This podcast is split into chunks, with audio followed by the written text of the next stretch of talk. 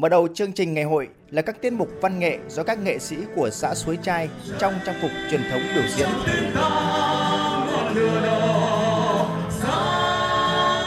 Xã Suối Trai, huyện Sơn Hòa có 3 thôn, 558 hộ với gần 2.600 nhân khẩu, dân tộc ED chiếm đa số. Xã có điều kiện kinh tế xã hội khó khăn, tỷ lệ hộ nghèo năm 2022 chiếm gần 47%, hộ cận nghèo chiếm gần 13%. Nhân dân xã sống chủ yếu về nghề nông, trồng mía, sắn mì và một số dịch vụ buôn bán lẻ. Xã phát động toàn dân đoàn kết xây dựng đời sống kinh tế ổn định, chung sức xây dựng nông thôn mới, đô thị văn minh, phân đấu giảm tỷ lệ hộ nghèo từ 3 đến 4% mỗi năm. Phát biểu tại ngày hội, Chủ tịch nước Võ Văn Thưởng nhấn mạnh, đại đoàn kết toàn dân tộc là truyền thống vô cùng quý báu của dân tộc Việt Nam, giúp dân tộc ta vượt qua nhiều khó khăn thử thách.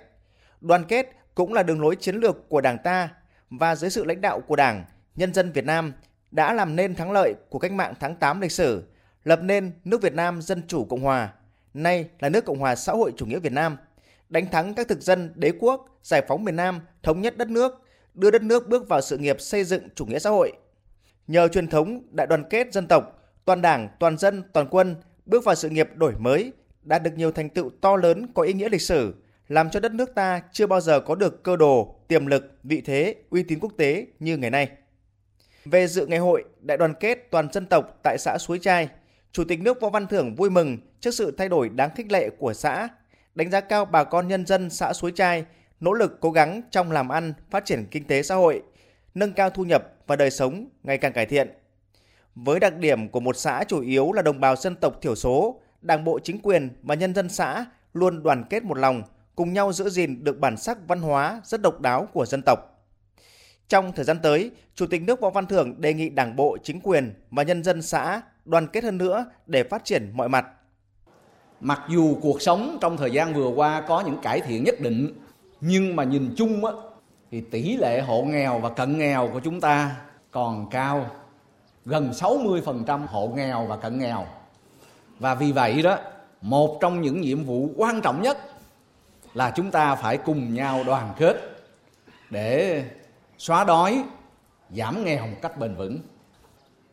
Chúng ta cùng nhau làm sao nâng cao cái ờ, diện tích trồng mía, trồng sắn với hiệu quả kinh tế cao hơn. Chúng ta tích cực chăn nuôi. Bên cạnh nuôi bò lai thì chăn nuôi gia súc, gia cầm cũng là một cái nguồn mang lại nguồn thu quan trọng cho người dân làm sao cái người làm ăn giỏi chia sẻ kinh nghiệm làm ăn với người làm ăn chưa giỏi?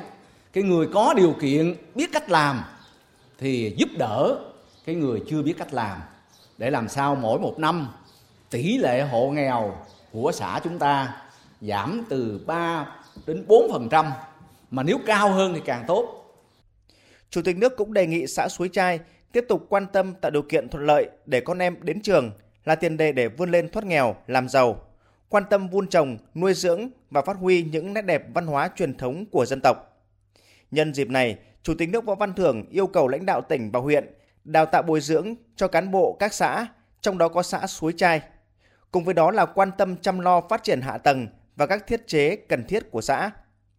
Tại ngày hội, Chủ tịch nước Võ Văn Thưởng, lãnh đạo Mặt trận Tổ quốc Việt Nam và lãnh đạo tỉnh Phú Yên đã trao quà tặng cán bộ quản lý giáo dục, giáo viên và học sinh tiêu biểu, đồng bào uy tín và hộ gia đình chính sách. Trước đó, Chủ tịch nước cùng đoàn công tác đã dâng hương, dâng hoa, dự lễ tưởng niệm các anh hùng liệt sĩ tại Đài tưởng niệm anh hùng liệt sĩ núi Nhạn, thành phố Tuy Hòa, Phú Yên. Dịp này, Chủ tịch nước đã đến thăm gia đình ông Ca Sô Liễng, sinh năm 1936, dân tộc Cham Roi, 45 năm tuổi Đảng, xã Ia Trà Rang, huyện Sơn Hòa.